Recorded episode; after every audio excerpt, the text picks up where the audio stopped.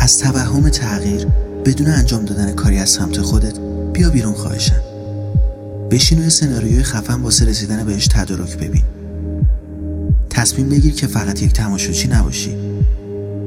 اجازه نده یه مش ترس و تردید علکی مانع رسیدن به چیزی که دوستش داری شه همه چی واسه تبدیل کردن زندگی فعلیت به ماجراجویی هیجان انگیز آماده است. ولی هیچ وقت زندگی که فکر می‌کنی سزاوارش هستی رو آرزو نکن. طراحیش کن. قسمت به قسمتشو هرگز وسط راهت متوقف نشو. جنگ تو نیمه کار رهاش نکن.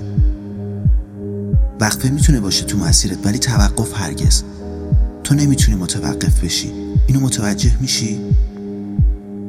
آدم از تلاش واسه ساختن آیندهش خسته نمیشه که.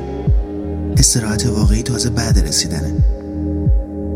باید واسه هر قدمی که به سمتش برمیداری هیجان زده باشی. باید واسه روبرو شدن با هر چالشی آماده باشی. اشتباه نکن. چالش ها نمی‌تونن باعث توقفت بشن. اونا فقط قوی ترت می‌کنن.